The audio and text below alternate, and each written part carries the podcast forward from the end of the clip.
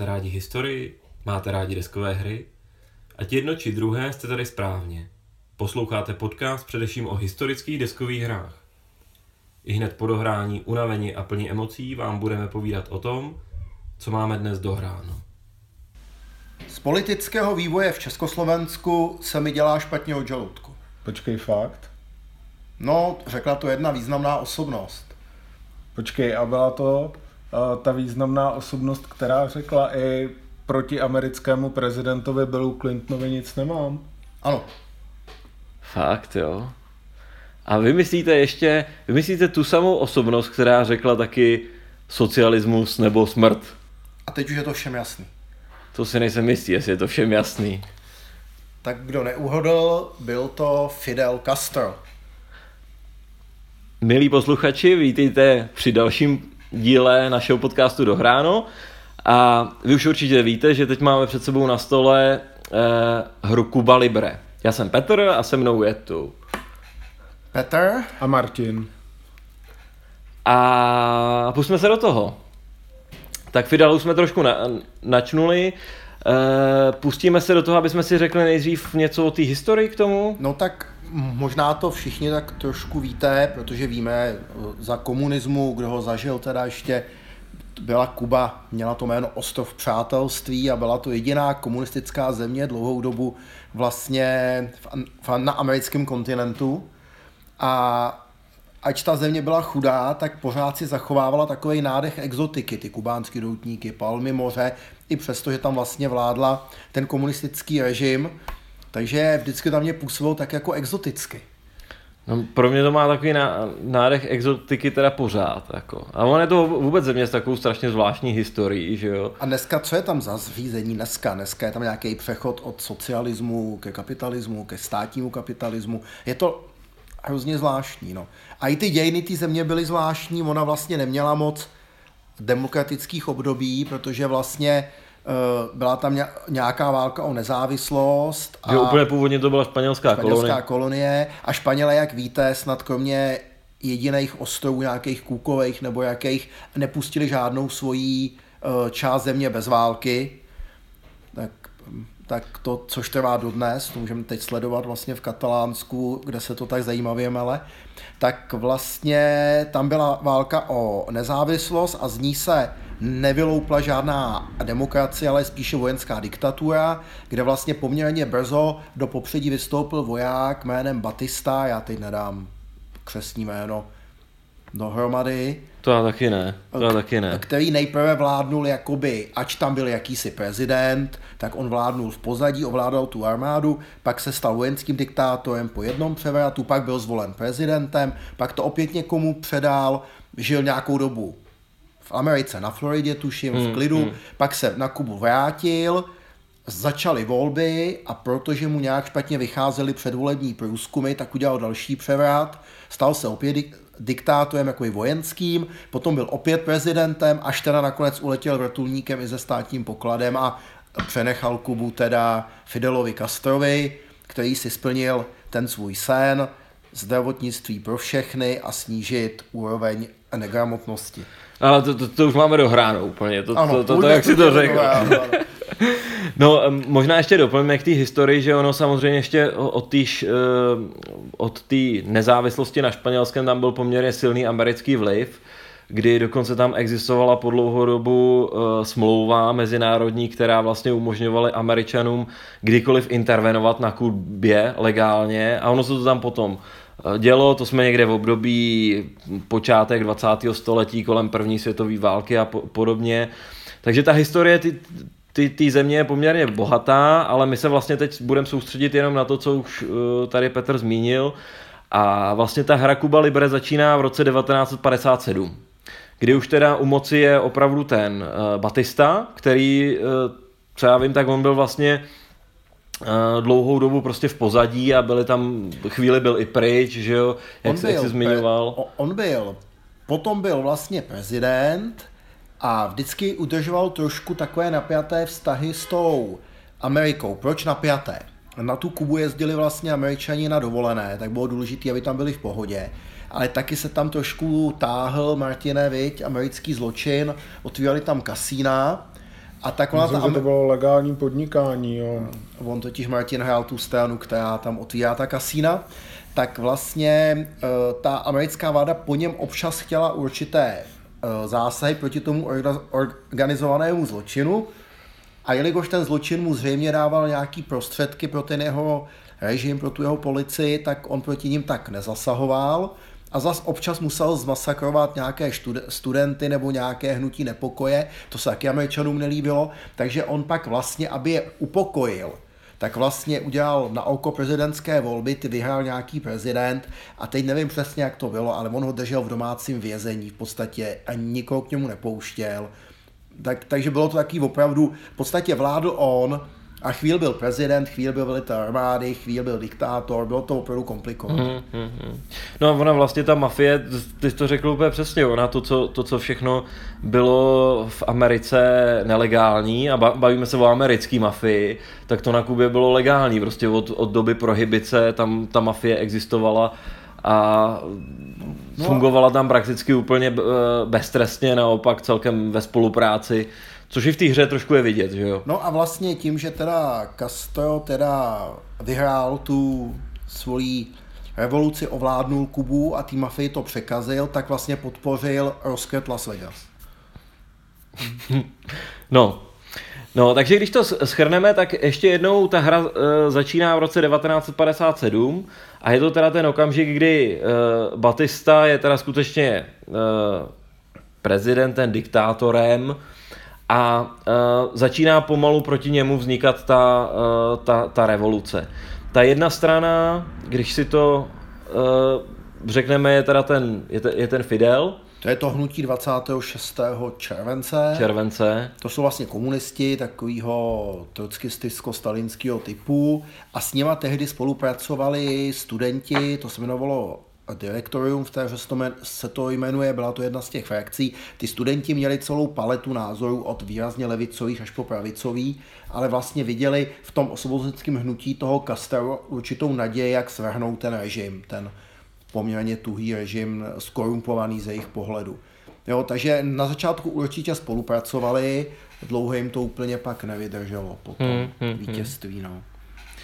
No, tam mě přišlo mimochodem zajímavé, že třeba zrovna Fidel přitom vůbec nebyl komunistou ještě v době této revoluce, vůbec neměl tohleto smýšlení, že to přišlo až prostě později. A to, co je zajímavé taky na té revoluci, je, že kolem ní je takový mýtus, že vlastně se tak jako vyhrála sama, že jo, že prostě ten Fidel měl poměrně, nebo to se i ví, že měl na začátku strašně malou skupinu, s kterou operoval prakticky na druhém konci Kuby, úplně na východě, na druhém konci než je hlavní město Havana. A že vlastně jenom tou propagandou a tím získáváním si postupně těch farmářů na svou stranu, takže vlastně vyhrál tu revoluci. Ale ta hra to tenhle myšlenku trošičku rozbíjí a ukazuje, že to tak jako jednoduchý nebylo. Že jo? Tak on vlastně první úplně ten pokus prohrál, to pak byl dokonce, pak seděl v kriminále asi 2 roky, no to bylo potom to... byl v Americe nebo kde, pak se vyloďoval znovu, takže bylo to takových několik pokusů a ten konec, co popisuješ ty, je ten, že oni opravdu byli v těch horách, v těch odlehlejších částech opruzovali, vznikal tam ten nepokoj a ta vláda zároveň vlastně štvala ten zbytek té populace tou korupcí a takovýma věcma. Třeba jim vadili i ty Američani, jo, kteří se k ním chovali trošku přezíravě k těm Kubáncům. A to celý vlastně ta země bublila jako papiňák a ta fakt jako skorumpovaná vláda, která nebyla asi moc pevná. Přece je to takovej ta střední Amerika, to jsou takové ty, nechci říkat banánové republiky, ale ty méně stabilní země,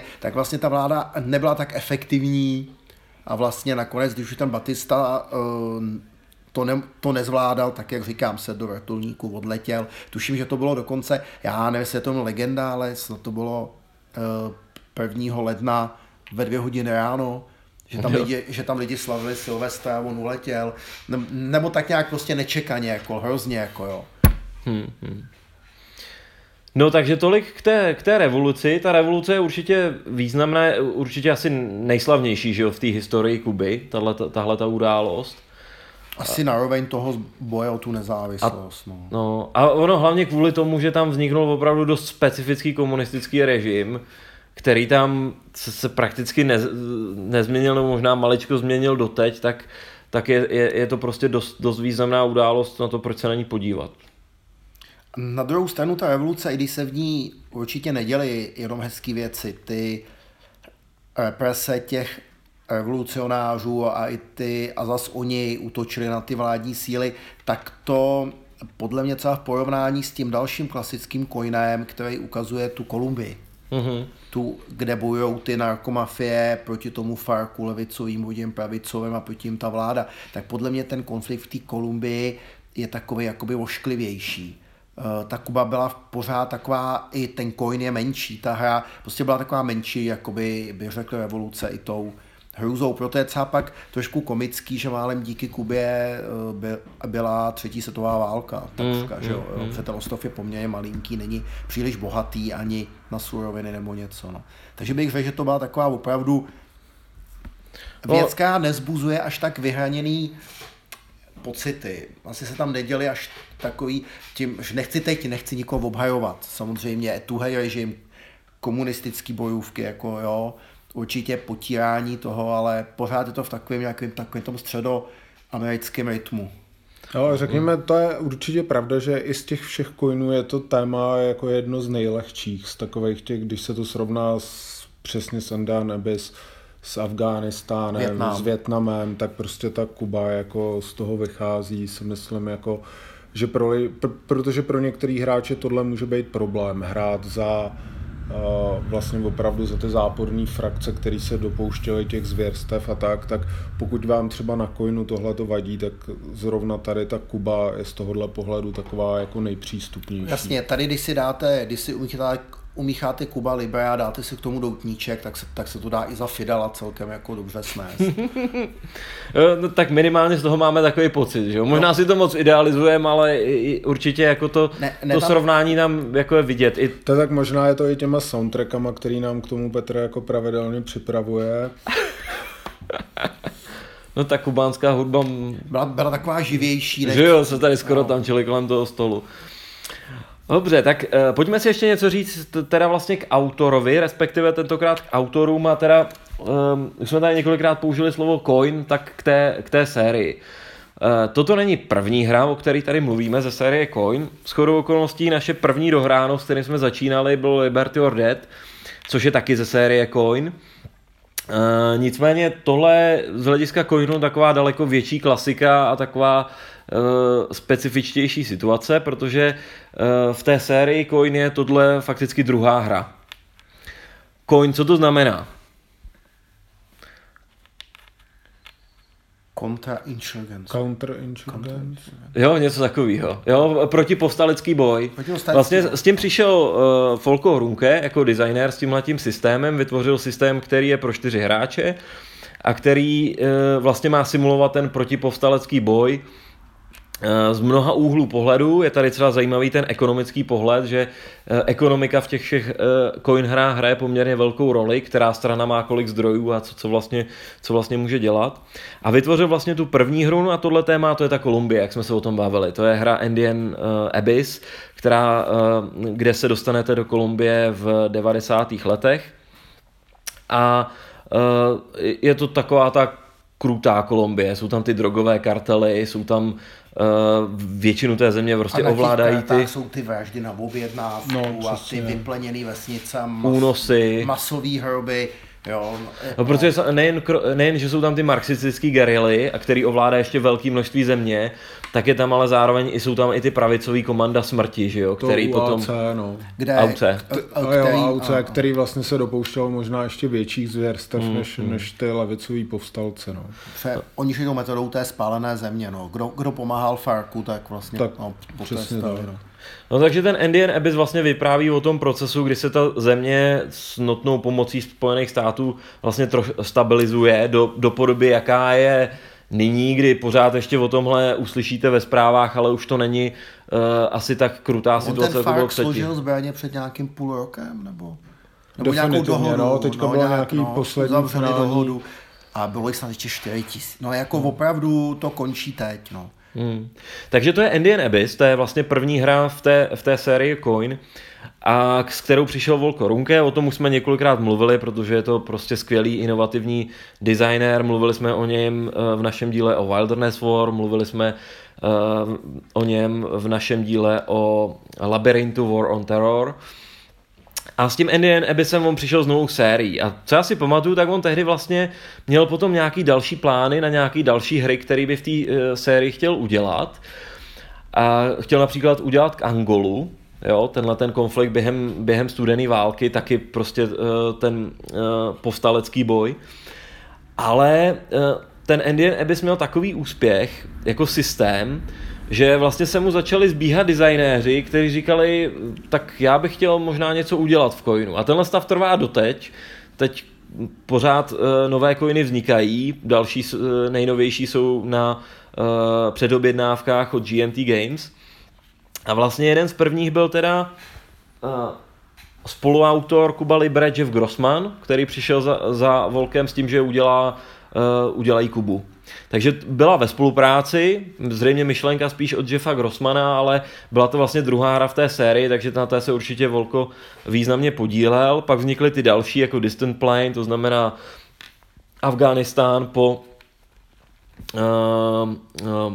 2001, 2003, nevím přesně kdy to začíná. No, ty strany jsou Taliban, vláda, Američani a ty Warlords. A ty Warlords, oni jsou to ty mudžahídiné. Ne, jsou to takový ty lokální vůdci, ty Uzbekové a tam nahoře takový ty, co vládají. Takový ty rody vlastně. A pěstují ten mák, čili i tam vlastně je ta mafie. A potom přišel Vietnam. Fire in the Lake, s Markem Hermanem, poměrně velká hvězda se spojila. Monstrózní hra, musím říct. A já už tady u toho, když jsem ho hrál, tam už mají kostičky, vlastně 3 strany. A jediná taková ta klasická, co má ty guerrilla Vietkong. A tam už podle mě totiž, já vždycky říkávám, že ty první 2 a možná 3, tomu Distant Planu to nechám, jsou takový klasický, kde opravdu ta vláda v nějakém setupu dělá ty proti guerillový operace, což je v tom slově coin a vlastně schováno. No, a když pak vezmete ty poslední, to je vlastně ta americká válka o nezávislost, římský legie proti... Tak tam... Proti Galům. Jo, tam to teoreticky by se dalo říct, že to nějaký jako protipovstalecké operace jsou, i když posunutí. Ale ne klasická 2000 let. Jako, určitě. Minimálně v případě toho Fire in the Lake a toho Liberty or Death, ten odklon jako od těch protipovstaleckých operací, co by nosní myšlenky té hry jako byl zřejmej. Vždycky tam ty guerily jsou, ty prvky toho boje tam jsou. Ale už to není to, co je to třeba tady v té Kubě, že je to celý o tom, jak ta vláda bojuje proti vlastně té zemi, která se bouří. Jo, a je to víc do takového směru jako klasický wargamey tlačený. V případě minimálně těchto 2 jako her, o kterých jsme mluvili. A třeba i ten Fire in the Lake nám osobně, myslím, že mluvím za všechny, se až tak moc jako nelíbil. On je takový těžší na hraní, takže... Je to velký, je to komplexnější. Je tam nějaké věci, tak jako tu Kubu kupuju a bez výhrady, tu Kolumbii, ať zmrazením v zádech taky, tak tam je co vadilo u toho Vietnamu. No a když teda porovnáme tu Kolumbii s tou Kubou, tak jsou takový 2 hlavní rozdíly. Jeden už Petr naznačil. Ta Kolumbie se konzoliduje. Takže celou tu hru vlastně ta vláda sílí, dává si dohromady nástroje a snaží se porazit ty vzbouřence, ty guerily. Naopak ty guerily se snaží to speedovat a vyhrát na začátku. Tak Kuba to má naopak. Tady je na začátku silná vláda, která má za zády poměrně silnou podporu Američanů a během té hry to ztrácí, slábne a naopak sílí vlastně ten komunistický kus ostrova, jak já bych řekl. Jo. Čili to je taková jedna věc. A potom druhé srovnání, v čem se ty hry liší, ta Kuba je daleko menší. Má míň herních dílů. Třeba ta frakce komunistická v porovnání, tak tam má o 10 třeba těch dílů míň, takže je to výrazně menší. Malinký herní plán, krásně se to vejde na stůl, takový menší coin. Tak tím jsme asi plynule přešli do toho, že si povíme o té hře. Samozřejmě i od nás se můžete těšit na to, že se někdy podíváme na zoubek tomu Cesarovi, Falling Sky. Teď máme doma čerstvě krabice Pendragonu. A i třeba Colonial Twilight, to znamená Alžír, tak to jsou všechno coiny. Na to se soudí, těším se ten Pro 2, pokud se neplatí. Přesně tak, no. Takže myslím, že k těm se určitě dostaneme, ale teď už pojďme se pustit teda do té Kuby. Možná řekněme teda nejdřív ještě něco k tomu coinu systému jako celek. My jsme to sice trošičku rozebírali už u toho Liberty, ale přece jenom tam to není úplně tak klasické, jako tady. Tak v čem je ten protipostalecký boj tady vlastně vidět? Tak vždycky je tam ta jedna frakce, která má ty kostičky, jak já říkám. Ty kostičky vlastně ukazují tady v těch hrách, myslím, že to bylo i v Andean Abyss, policii a vojáky. Armádu. Ty kostičky jsou silné, jsou silnější než takové válečky, které představují ty gerily, ale jsou vždycky vidět. Ty gerily se dokážou schovávat. Mají dvě strany, takže je vidět, kdy jsou aktivní, kdy o nich ta vláda ví a kdy jsou ukryté. Potom je tam důležitý prvek, jsou takové malé penízky. Disky. A to jsou báze. A ty báze jsou hrozně důležité, protože asi víte z té historie i celá z té televize, že ten život těch geril bez těch bází, kde se zásobují, ukrývají, by nebylo možný. Čili ty báze jsou důležitá součást té hry a vlastně ty gerily je vlastně musí bránit, přes ty báze se získávají zdroje a za ty frakce, které jsou gerilové, a vlastně i tím se získává ta kontrola. Zas třeba ty vládní strany mají ty báze jako opěrné body, ke kterým se stahují. Přesně tak. No a to jádro, o čem to je, že každá z těch stran má jiné zájmy, asi za chvilku rozebereme do detailů, ale asi to nejpodstatnější je, že se tam bojuje o podporu toho obyvatelstva. Že kromě toho, že se bojuje o kontrolu nad tím územím, která je prostě jednoduchá, kdo tam má víc těch kostiček nebo těch cylindrů, těch geril, tak ten má kontrolu nad tím daným místem, ale zároveň je tam vždycky nějaký postoj toho obyvatelstva vůči jedné či druhé straně. Třeba na té Kubě je tady teda podpora vlády, anebo je tady naopak opozice vůči té vládě, to znamená podpora toho hnutí 26. července Fidela Castra. Takže to jsou jakoby ty protipóly a s tím se hodně manipuluje. Je tady možnost, že samozřejmě ta vláda velice obtížně získává tu podporu obyvatelstva, protože musí vlastně zajišťovat bezpečí těm obyvatelům, i když v tomhle případě to možná tak jako čistý asi nebylo, ale prostě tu podporu je možné získat pouze tam, nebo zajistit si pouze tam, kde máte jak policii, tak tam máte armádu a ještě to území musíte kontrolovat. Což je z hlediska herního dost logisticky náročná záležitost. Naopak daleko jednodušším způsobem ty gerily agitují a tím získávají tu podporu na svoji stranu. No a vlastně každá z těch stran, nebo kromě té vlády, do toho může ještě hodit ty operace, které i tady jsou vidět, a zjednodušeně řečeno se jmenují teror. To znamená, to obvykle potom s tím míněním těch obyvatel hýbe taky. Jsou tady prostě to terorizování prostě obyvatelstva. Je to běhání policií, střílení, podpalování věcí, psaní nápisů na zdi a zas naopak vláda, to je to, jak vám ty vojáci vykopnou dveře a policajti vám nakopou zadek, abyste byli... A někoho si odvedou na výslech a podobně. Takže to všechno tady je a to k tomu prostě asi principně nepatří. Že u těch coinů se vždycky křížejí ty záměry, takže tady se výrazně tahá o tu podporu vláda s Fidelem, s tím hnutím 26. července, ale k tomu potřebují, aby mohli to obyvatelstvo přesvědčovat, mít kontrolu těch území.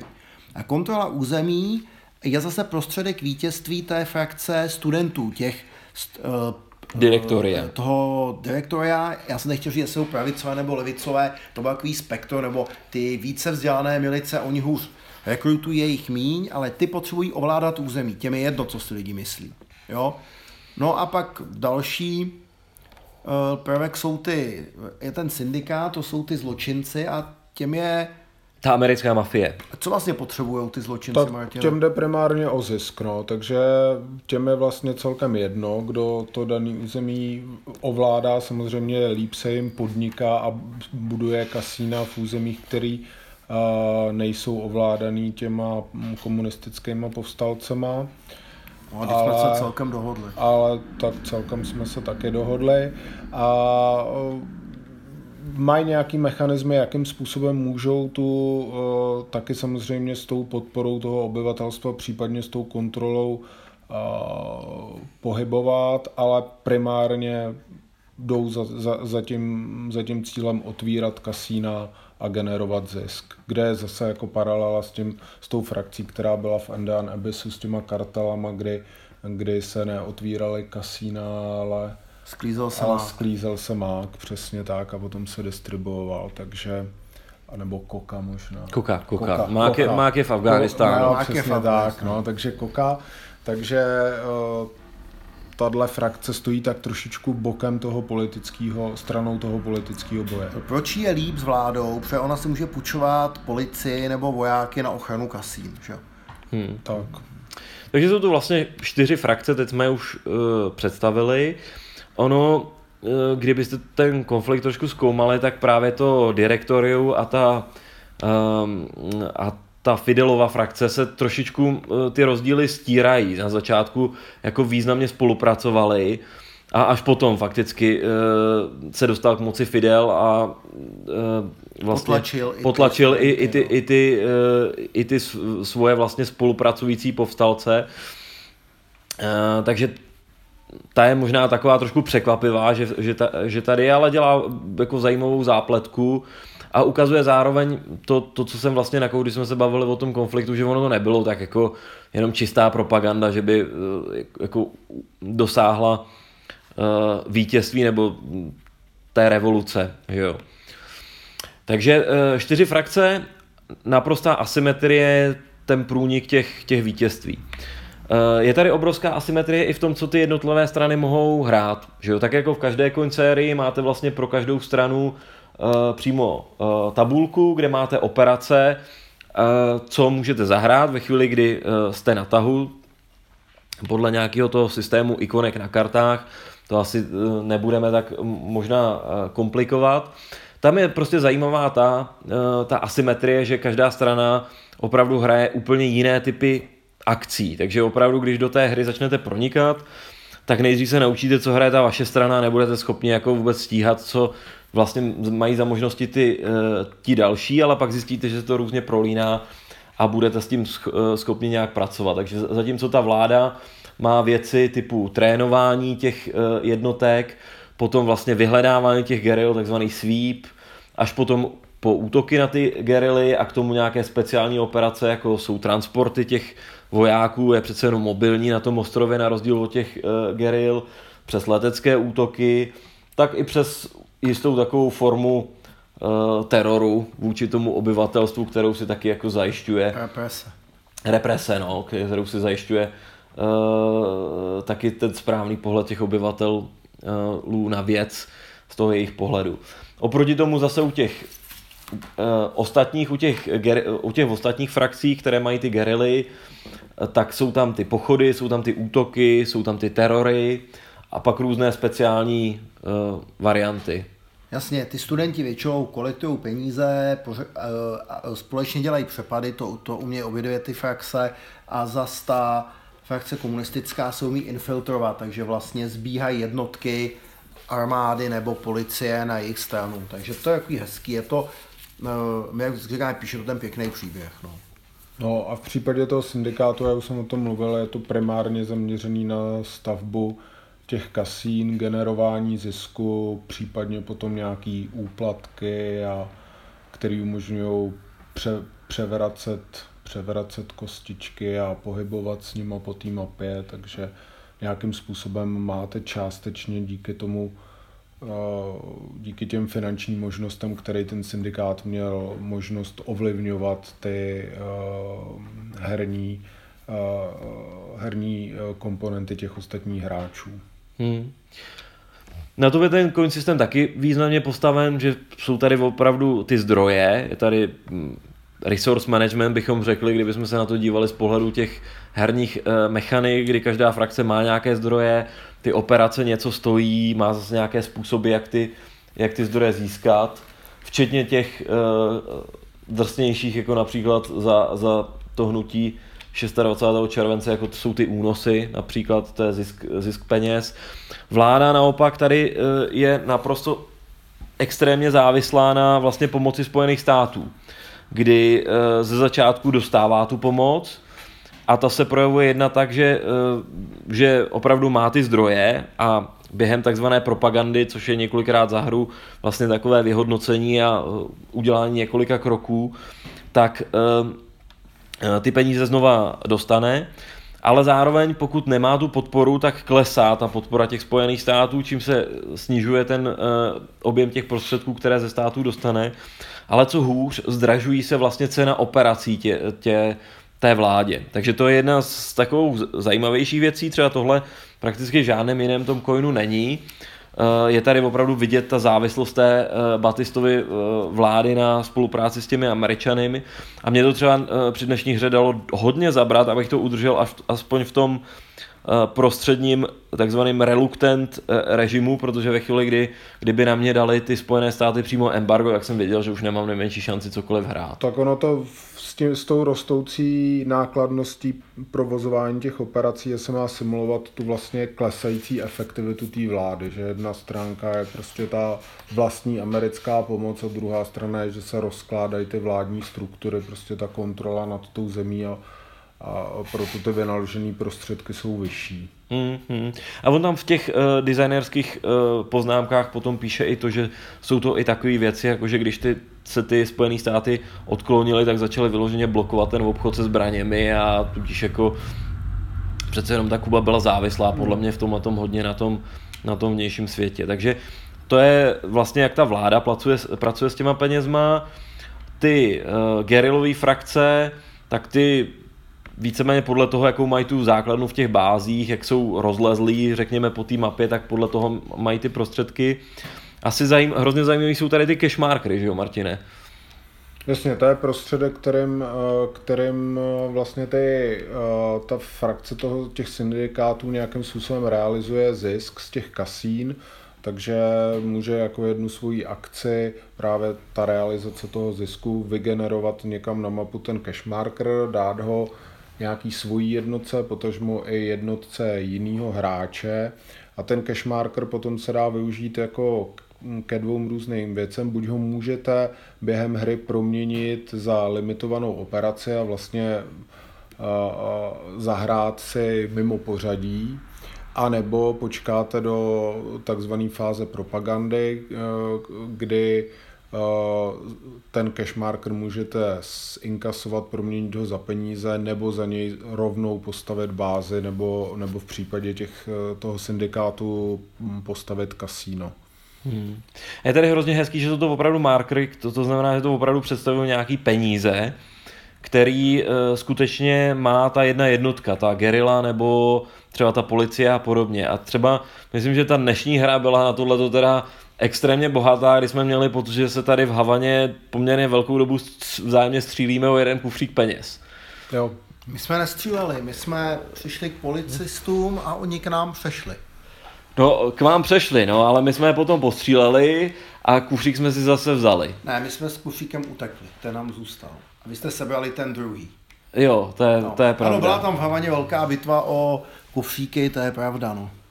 A to je zajímavé, jak se tam ty kufříky dostaly, že vlastně samozřejmě ty peníze vydělali v těch kasínech ti mafiáni, ale oni se báli, že by třeba vláda měla zájem, jak si podniknout tam nějaký zátah a ty peníze jim zabavit, tak je radši dala na mě jako tak vládě dobrovolně. Tak se radši šábly. Takže. Ona je tam i vlastně abilita, když máte kasino na území, které ovládáte a nezáleží na tom, jestli je to studentské území nebo komunistické území nebo vládní území, jo, tak vy vlastně těm kasinům berete část toho zisku, pokud si ho nechání vlastně ostrými hochy, jo.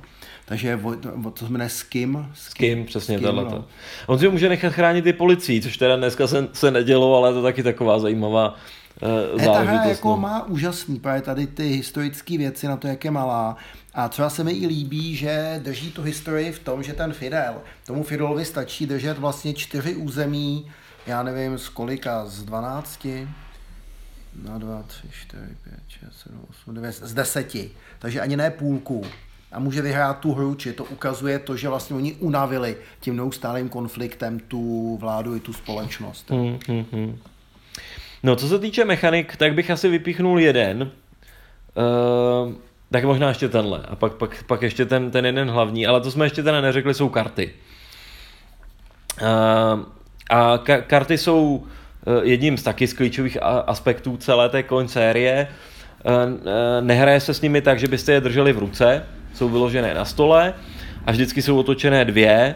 A nahoře na té kartě jsou vždycky ikonky, které ukazují pořadí, jak na dané té kartě můžou zahrát ti hráči. Ono to má nějaká pravidla, že samozřejmě na každé kartě zahrajou 2 frakce a ty pak nejsou schopni zahrát na té další, tak se to různě střídá, můžete pasovat a podobně. To asi nebudeme rozebírat. Podstatné je, že prostě tady ty karty jsou a každá ta karta přináší do hry nějaké události. Takže na to je ta hra samozřejmě obrovsky bohatá. Ty události jsou veřejně na stole, kdokoliv se je může rozhodnout je zahrát a vždycky, pokud se rozhodne zahrát tu událost, tak má 2 možnosti, 2 varianty vlastně, jak to mohlo dopadnout. Takže když tady třeba máme převrat, tak jedna varianta Batista sesazen, anebo naopak Američany podporovaný převrat odhalen. 2 různé varianty, která každá udělá něco jiného a obvykle to je vázané na nějakou z těch 4 frakcí a jedna z těch událostí je silně pro ní a jedna zase silně proti ní, jedna z těch variant. A vždycky nastane jenom jedna, pokud si to teda hráči rozhodnou, tak to hrát. A samozřejmě ti, co nehrajou ty události, tak hrajou ty operace, o kterých už jsme mluvili, které jsou teda asymetrické pro ty strany. Takže i ten balíček karet jsou tam moc hezký události, je hrozně zajímavý. Fotky, dává to tomu ten historický nádech. A je tam určitě hezký to, že vlastně je to, když se to hraje takhle těma 2 způsobem, tak je to vlastně ta samá událost, akorát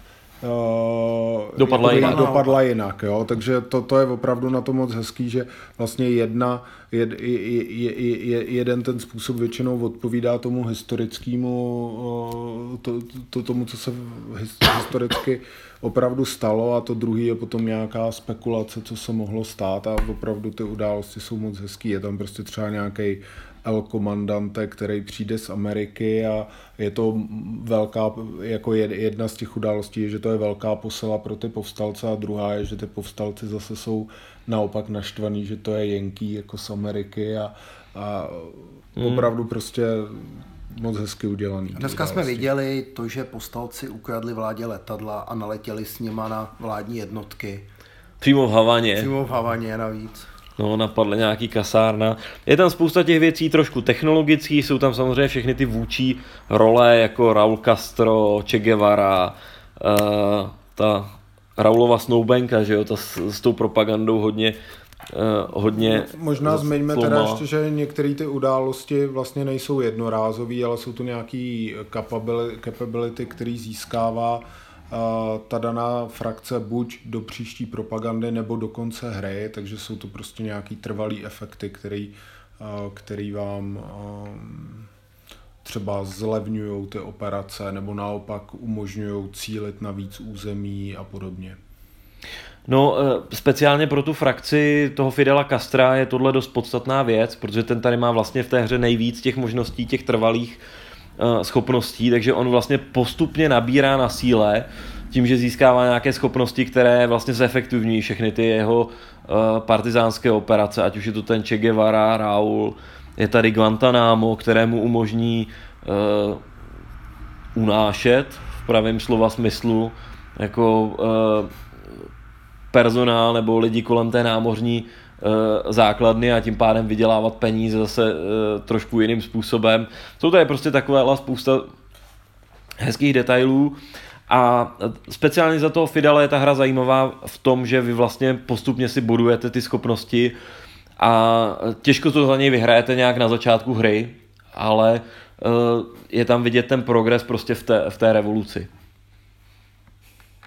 To Petře, ty držíš v ruce nějakou kartu, máš tam ještě nějakou, kterou bychom měli zmínit? Ne, tak já jsem našel toho Lenského, to byl ten přítel Batisty, ten podnikatel v úvozovkách. Jo, to byl ten tam pral ty peníze. Ano, jeden z nejslavnějších mafiánů jako. No a vůbec. Tady je Elche. Jasně, jasně. Takže prostě spousta těch postav, ale občas tady najdete i takové věci jako americký turista, Frank Sinatra, strašná spousta věcí, u kterých ten byste americký turista má čekali, nečekali tu souvislost. Malý plavky, je chlupatý a tlustý a je tam ošklivý američtí turisté, zvedají nespokojenost populace. Jo, takže a vlastně to, jak těma městama chodili vlastně ti turisti, tak ty místní to vlastně spídovalo k tomu odporu. No, takže tolik asi k těm kartám. Tady možná zmiňme ten jeden aspekt, který je zajímavý u těch coinů, je, že ty karty opravdu leží veřejně na stole, tady vlastně všechno leží veřejně na stole. Je to hra, kde vlastně všechny informace jsou veřejné, téměř tady není náhoda, taková ta jednoduše vidět, protože kostkama se tady háže, ale ne tak často. A pak samozřejmě velká náhoda je, jak chodí ty ikonky na těch kartách, jak chodí ty karty po sobě. Ale ve chvíli, kdy se rozhodujete na tahu, tak máte prostě plnou kontrolu nad tím, co vlastně děláte, dá se to poměrně dost dopočítat, jak to dopadne, dá se odhadovat, co zahraje ten po vás na těch dvou kartách, kde prostě vidíte, co se tam dá zahrát.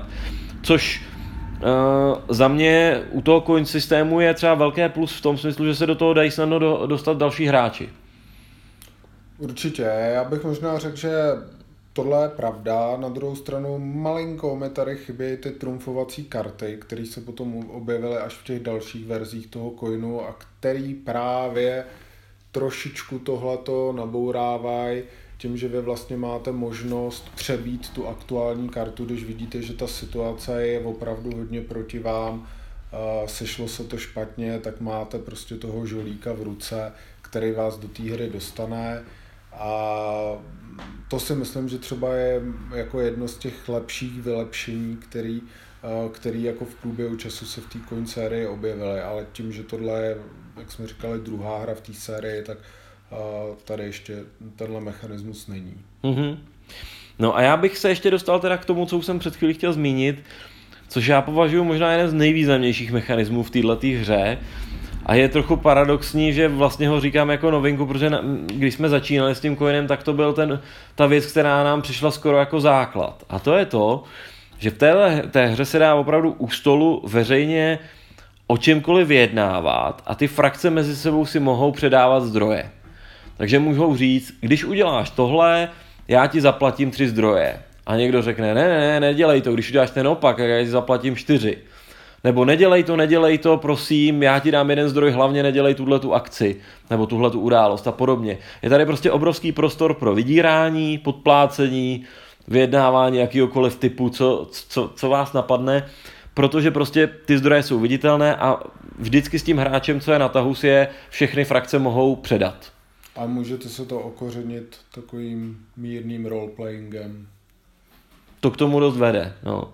A s tím začal ten Andean Abyss a potom z těch dalších coin her to poměrně dost vymizelo, protože přece jenom tohle jsou konflikty, kdy opravdu ty strany spolu opravdu téměř křížem spolupracovaly. Mafie s vládou to byla poměrně jako hodně transparentní spolupráce, ty gerily spolu taky spolupracovali, v různých chvílích se začaly podporovat různě, takže je tady i velmi realistické to, že se opravdu v jednu chvíli může spojit kdokoliv prakticky s kýmkoliv a mít to a má to nějaký efekt. V Andean Abyssu je to prakticky stejné, v těch dalších potom už to samozřejmě mizelo, protože samozřejmě, aby v Afghánistánu Spojené státy předávaly prostředky Talibánu, tak to už jako úplně smysl nedává. Já bych teda řekl, že jako úplně bych se nebyl jistý, že to mizelo, spíš bych řekl, že se nám to příčilo to tak hrát. Ne, ono to i z pravidel, to potom se to dost omezilo. Některé věci se omezily, ale tam zrovna možná jsou ty věci, kdy jako podle mě už ten coin jako takový přestal malinko fungovat právě v tom, že tam nebyla ta možnost spojit se jakoby vlastně každý s každým. Zatímco tady přesně, jak jste říkal, u těchto prvních dvou her to alespoň chvílema vždycky dává jakýs takový smysl, tak dobře se k tomu postavilo jako to Liberty or Death, který prostě to nalajnovalo a řeklo, tyhle dvě strany hrajou spolu, tyhle dvě frakce vytvářejí dohromady jednu stranu, tyhle dvě druhou. Ale třeba zrovna v tom Vietnamu a v tom Afghánistánu to bylo takový jako... No tam ty transfery peněz nešly a ta spolupráce byla sporná samozřejmě. Ale ta spolupráce byla sporná. To, že se v jednu chvíli spolu musel dohodovat Taliban a Američani, aby zastavili vládu, která měla našlápnuto na vítězství, prostě nedávalo smysl. No tak je stejný jako, aby se domluvali Američani s Kongem, aby pojeli severní Vietnam. Jo, přesně tak. To je, přesně. Jo. Ale já bych zase nechtěl, přece jenom ty hry tady nerozebíráme jasně, teď, tak bych je nechtěl zase, aby jsme rovnou řekli, že je nějak kritizujeme, protože... No jsou jiný. Jsou jiný. A za mě tohle je prostě velký plus těch prvních dvou her, kdy tohle prostě ta dynamika těch stran a ta spolupráce, ta diplomacie opravdu krásně fungovala a byla ospravedlnitelná. A stejně tak, jako my říkáme, že má-li být pěkná wargame o bitvě, tak to musí být bitva, která je v podstatě nerozhodná. Která pak skončí vlastně na jedné straně nějakým hnutím. Tak stejně tak se musí dobře vybrat ten konflikt, aby ty čtyři strany dávaly smysl, aby byly vyrovnané. No. A aby nebyly uměle vytvořený, aby opravdu tam prostě nějaký ten střed byl. A hlavně, ono je totiž trošku, mě jako, jak mám rád pořádek v pojmech, tak mě už se třeba příčí pro ty věci z té římské říše nebo i pro tu americkou válku o nezávislost, ač tam byly ty milice, ale gerily. Mě už trošku příčí, to nebyla COIN operace, to byla válka o nezávislost. To byla COIN operace teda asi britské armády, jo, ale asi by tomu nikdo v té době tak neřekl. Jo. Čili možná je škoda, jo, že ten systém, ten název vlastně je už takový trošku jako misleading, hezky česky řečeno. Já myslím, že on bude hezky hodně misleading u toho Pendragonu.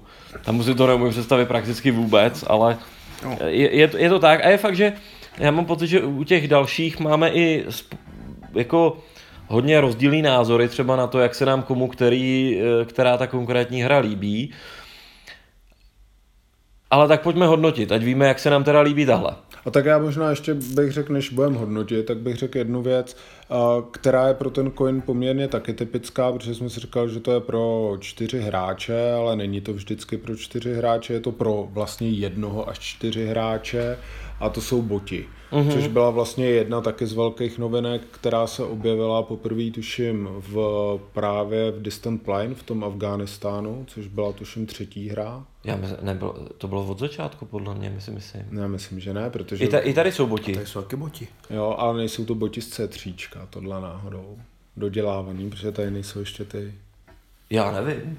A tak možná já nevím, jo? Jako Myslím si, že tady boti jsou, ale nejsou tak namakaný jako...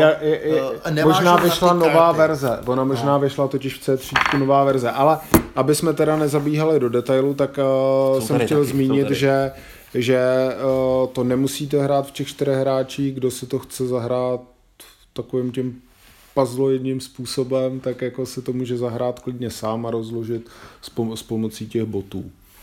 Jo, je to tak. No my jsme boty nejvíc asi při hraní různých těch her v sérii COIN využívali k tomu, když třeba někdo přišel pozdě, tak za něj chvilku hrál bot a ono to zase tak nebylo. Já jsem chodil na schvál pozdě, protože ten bot mi to vždycky rozjel výrazně lépe.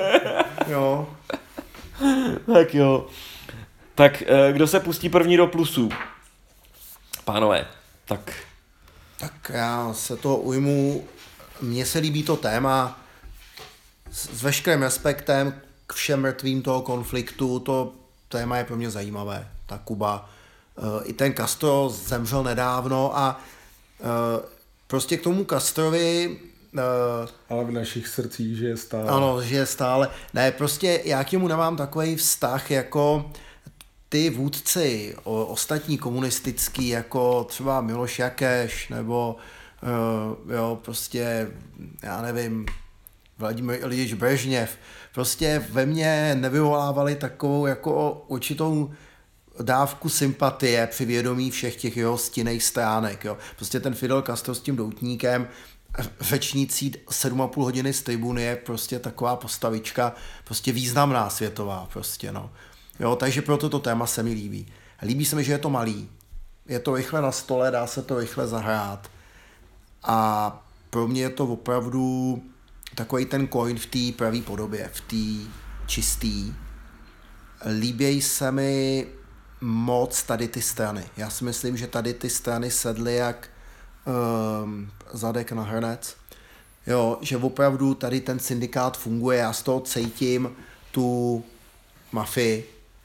Líbí se mi ty studenti s těma jejich kartama, které je posílají do těch měst, pomalejším rekrutováním. Líbí se mi to ty pomalu nastupující komunisti i ta vláda. Jo, takže prostě to se mi tady hrozně líbí. No já přemýšlím, v čem já tě budu doplňovat. Jako já bych z toho ještě možná se vrátil k tomu, co jsi řekl, že hrozně se mi líbí ta velikost té hry. Je to prostě nejpřístupnější z té coin série.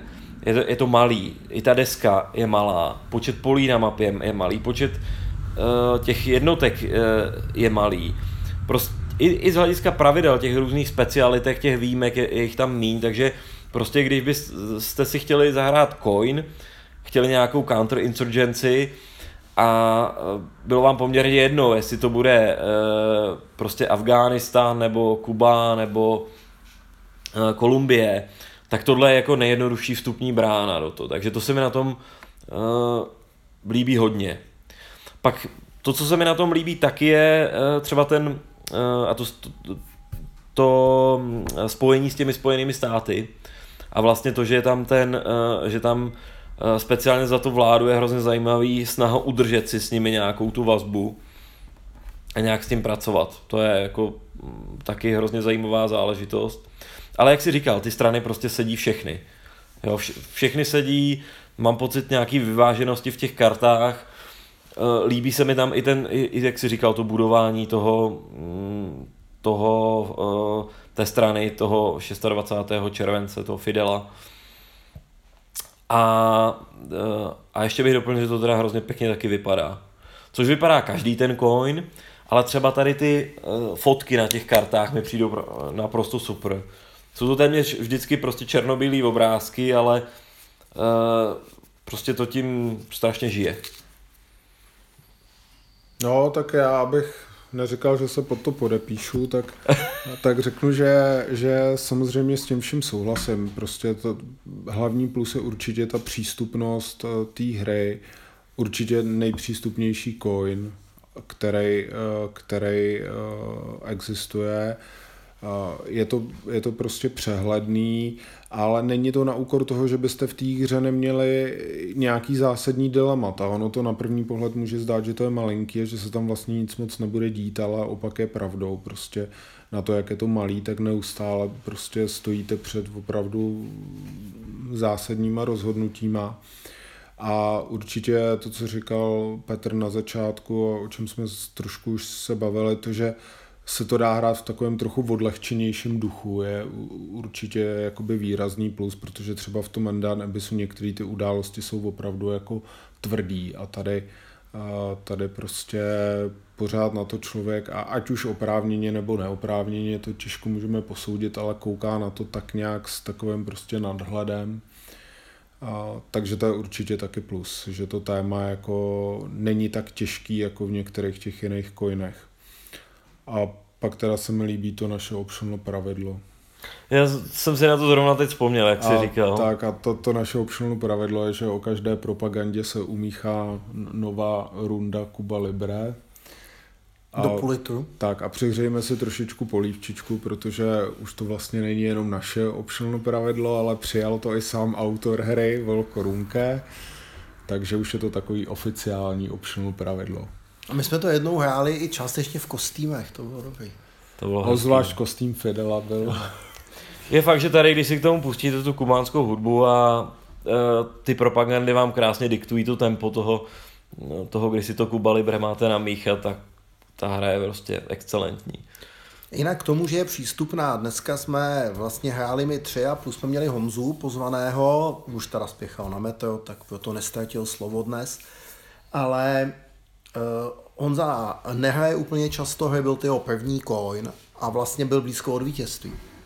Ta hra opravdu je prostě jednodušší. Jo, ona je i výhoda toho, že tím, že je to všechno, že nikdo nedrží v ruce skryté informace, tak opravdu to můžete za běhu vysvětlovat těm nováčkům. A zároveň všichni u stolu mají velkou motivaci vysvětlovat, protože každý potřebuje, aby mu nějak pomohl ten hráč, co to neumí, takže vysvětluje, když uděláš tohle, tak mu takhle strašně ublížíš tomu soupeři a ten druhý zase vysvětluje, no ale když uděláš tohle, tak zase ublížíš tomu druhému, takže velká snaha pomáhat nováčkům tady je přímo zakořeněná v tom systému. Tak, a co mínusy? Já bych s tím klidně začal, ale mě nic moc nenapadá. No. Těžký, já jsem si dneska jednoho všiml. Mně dneska přišlo, že Martin za syndikát neměl chvíli, tak co hrát, 20 minut co hrát. Jo, to je pravda, no, že jako v okamžiku, kdy vlastně nejste tlačený k tomu nikomu jít po krku a jenom si hlídáte to, že na tom momentálně jste dobře, tak to je pravda, že se mi to vlastně dneska stalo, že jsem několikrát pasoval, i když bych klidně mohl hrát jako plnou operaci, ale necítil jsem prostě potřebu do toho investovat a ani na sebe nějak zvlášť upozorňovat, abych pravdu řekl. Takže jo, jako to asi jo, no. To. Ale bylo to asi daný tím, že ta hra byla taková jako relativně jako nebyl tam nikdo, komu opravdu bylo potřeba po tom krku jít. No. Bylo to hodně vyrovnaný. No. Bylo to vyrovnaný a bylo to velmi historický. To mě až překvapilo. Ty první revoluční boje v Havaně a zároveň potom ten nástup Fidela do Santiago de Cuba a snaha vlády to uchránit. To bylo hrozně pěkný, no. Ale to, co ty zmiňuješ, já si myslím, že je to trochu vlastnost toho systému, toho coinu. Že téměř u každé té hry jsme narazili na to, že po nějaký období, a někde to třeba u těch Liberty or Death jsme to kritizovali hodně, třeba za Indiány, tam je poměrně dost mechanická věc, co ten hráč hraje. Má téměř jasný, že teď prostě musím co nejvíc rozšiřovat. Potom se musím co nejvíc jako útočit. A jsou tam strany, které mají velký dilemata, v některých chvílích opravdu obrovský a těžký rozhodnutí. A jsou tam strany, kdy opravdu nějakou čtvrtinu hry jako čekáte, kdy vám přijde ta šance. A nebo prostě hrajete roboticky to, co víte, že musíte dělat, protože nemáte jinou šanci, jak se k tomu dostat, a to tady je taky. No. Já jsem dokonce přemýšlel o té slabině, že například ta strana vlády, Batista, vlastně jsme se o tom bavili na začátku hry, jsem říkal, ten to prostě musí vyhrát na začátku, protože pak jak začne prohrávat, tak je na tom špatně. Mě dneska až překvapilo, že to až tak strašný být nemusí.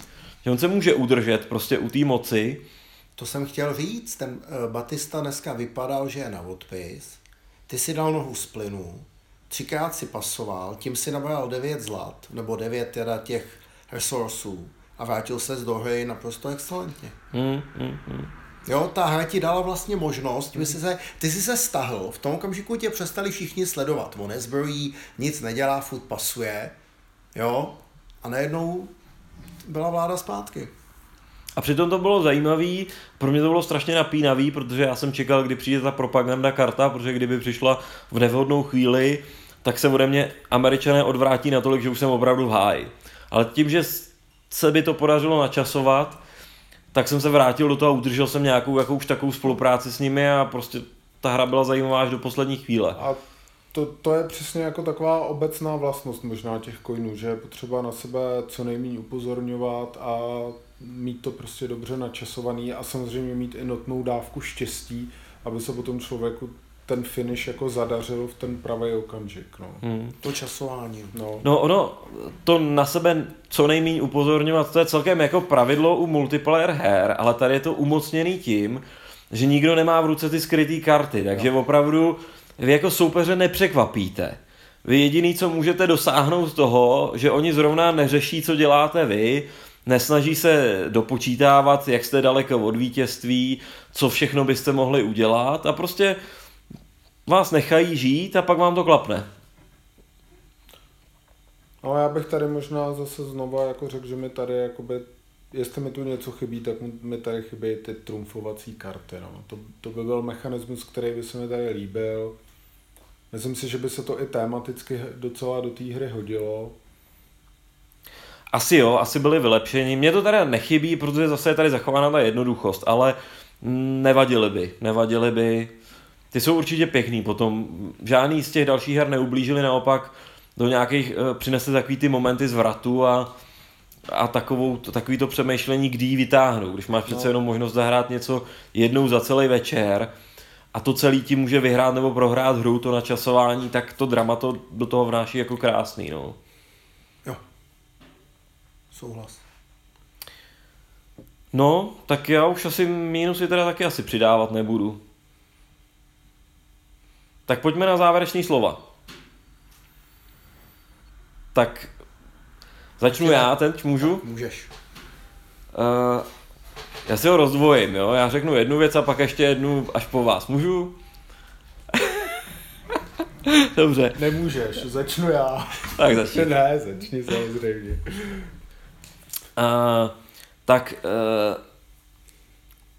Pro mě jako svým způsobem Cuba Libre je nejhranější coin.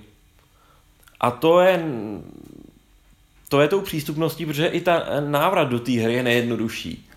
Jako když bychom se teď měli vrátit k Fire in the Lake, tak to prostě dá zabrat, než si přečteme pravidla a pak zjistíme, že prostě děláme jako banální chyby, protože prostě nevidíme tam ty souvislosti na té mapě. Tady není tak těžký ty souvislosti vidět.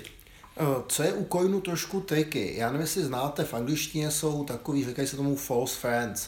To jsou slova, která znějí stejně jako v češtině, znamenají něco úplně jiného. A já bych řekl, že znalost pravidel coinu je trošku tady tomu podobná. Vy máte pocit, že ten coin znáte, ale ty coiny se přece jenom liší. A to nejenom v detailech, ale v podstatných detailech. Takže není lehký nastoupit zpátky do toho coinu, kde je nějaký to specifický už pak pravidlo, to dotažení.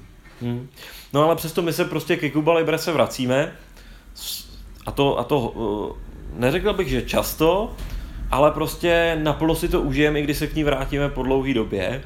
Můžeme k ní přizvat novýho hráče a je to o hrozně zajímavé revoluci, která podle mě je jako jedna z věcí, která i kdyby byla zpracovaná v daleko kvalitativně horší hře, tak by mě stejně zajímala. Stejně bych to chtěl hrát, ale protože tohle je hrozně dobrý jako hra a zároveň to má hrozně zajímavý téma, tak si myslím, že to se prostě neohraje a budem se k tomu vracet. Takže já můžu Cuba Libre samozřejmě jedině doporučit. Jo? Jediný, komu bych to nedoporučil, pokud vás tohle téma teda opravdu z nějakého důvodu vůbec nezajímá a nebojíte se nějakého jiného coinu, tak klidně začněte s nějakým jiným.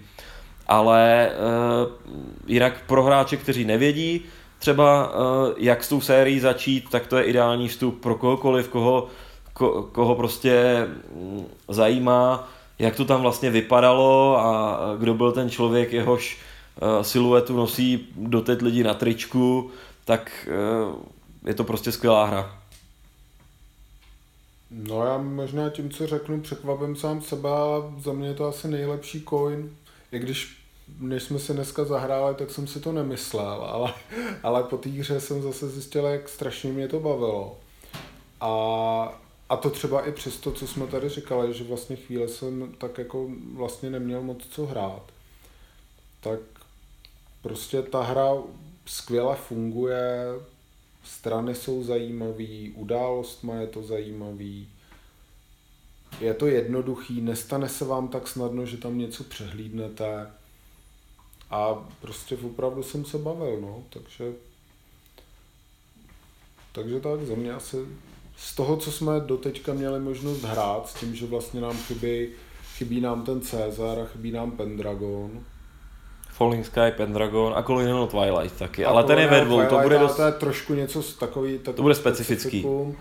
Ale myslel jsem si, že jako nejlepší coin pro mě bylo Liberty or Death, ale potom, co jsem si znova zahrál Cuba Libre, tak jsem změnil názor. Pro mě je to nejzábavnější coin. Mm. Jo, protože člověka tolik nepřetěžuje, i tím hraním, témami sedí, velikost, rychlost dohrání, tak já mám taky asi z COINu nejradši. Mm. Pěkný. No a teď to moje druhý závěrečný slovo. Je to tvůj nejoblíbenější COIN? Ne, to neřeknu. Můj nejoblíbenější COIN to není. Můj nejoblíbenější COIN je stále Liberty. A jsem zvědavý na ty, jsem zvědavý na ty další. Dokonce Cuba Libre by nebyla ani na druhém místě, ale pořád říkám, je to nejpřístupnější, je hrozně zábavný, zahraju si to s chutí kdykoliv, jo. Ale mám prostě jiný COINy radši. Ale co jsem chtěl zmínit, je, že na této mapě se nevidíme naposledy, protože už poměrně dlouhou dobu má GMT na předobjednávce a v produkci rozšíření pro Cuba Libre. A já teda doufám, že už to konečně vyjde aspoň v druhé půli tohohle roku, který se bude jmenovat Invierno Cubano. Já mám pocit, že to zase od Jeffa Grossmana, ale tam mě neberte za slovo, tam si nejsem úplně jistý. A bude se to odehrávat na stejné mapě, ale posuneme se zase o nějaký čas dopředu, kdy vládnoucí stranou už bude teda Fidel Castro. Červený kostičky. Červený kostičky nás možná čekají, já nevím, jak to bude udělaný, nebo možná ty kostičky využiju stejný, ale situace bude podle mě zajímavá v tom, že se posuneme do, řekněme, vyhrocenější fáze studené války, protože to, o čem jsme se tady teď bavili, bylo, kdy Kuba svým způsobem si hrála sama na sebe. Jo? Bylo to opravdu věc, která byla otázka revoluce toho národa. To, že se potom zapojili do toho komunistického aparátu a do toho celosvětového boje, nebo do té celosvětové studené války Sovětů proti Američanům, tak to tady prostě ještě vidět není. Ale já očekám, že v tom dalším by to vidět mělo být, protože to další by mělo být přibližně v době a mělo by to tam být taky nějak uděláno, kdy bylo ten pokus Američanů o převrat, bylo dění v Zátoce sviní. Tak tohle nás čeká na stejné mapě, neočekám, že by to bylo složitější, jenom prostě úplně nová situace na Kubě o několik let později. Tak na to mám velké očekávání. Jo, tak to se těším taky. Jo. Předobjednávák už to má dost, ale pořád nějakým způsobem trvá, než a bylo několikrát odložená ta produkce, nevím z jakého důvodu. A tak budeme doufat, že třeba na Vánoce bychom si to byli schopni zahrát a povědět vám o tom, jaký je rozšíření pro Cuba Libre Invierno Cubano. Tak. A to bude od nás tedy pro dnešek všechno. Takže děkujeme za poslech a jako obvykle přejeme dobrou noc. Dobrou noc. Dobrou noc.